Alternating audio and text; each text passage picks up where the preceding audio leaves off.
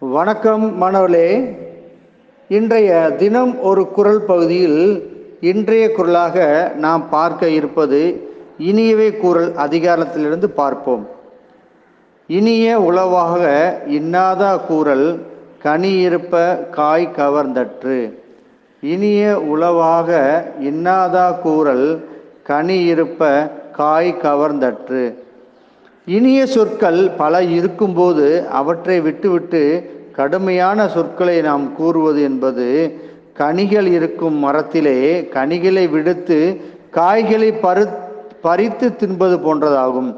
நல்ல சொற்கள் பல இருக்கும்போது நாம் அதை பேசாமல் அது குறித்து விவாதிக்காமல் கடுஞ்சொற்களை பேசுவது கனி இருப்ப காய் கவர்ந்தற்று என்பதாகும் என்று வள்ளுவர் கூறுகிறார். நன்றி.